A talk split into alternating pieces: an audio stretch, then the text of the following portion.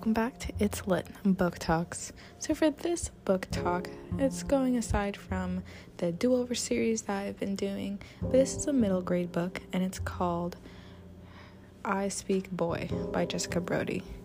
So, our central character, she realizes she has this cryptic app that uh, when she clicks it, every time she passes, she receives a text message when a boy passes, or any male actually and she gets to know what it in a way translates. So if someone says, hey, then it says what they're really thinking. So in a way, it goes off with there was once a Disney movie, How to Build a Better Boy, and it made me think of that. It also spoke of it being a modern retelling of Emma, which I love modern retelling of classics.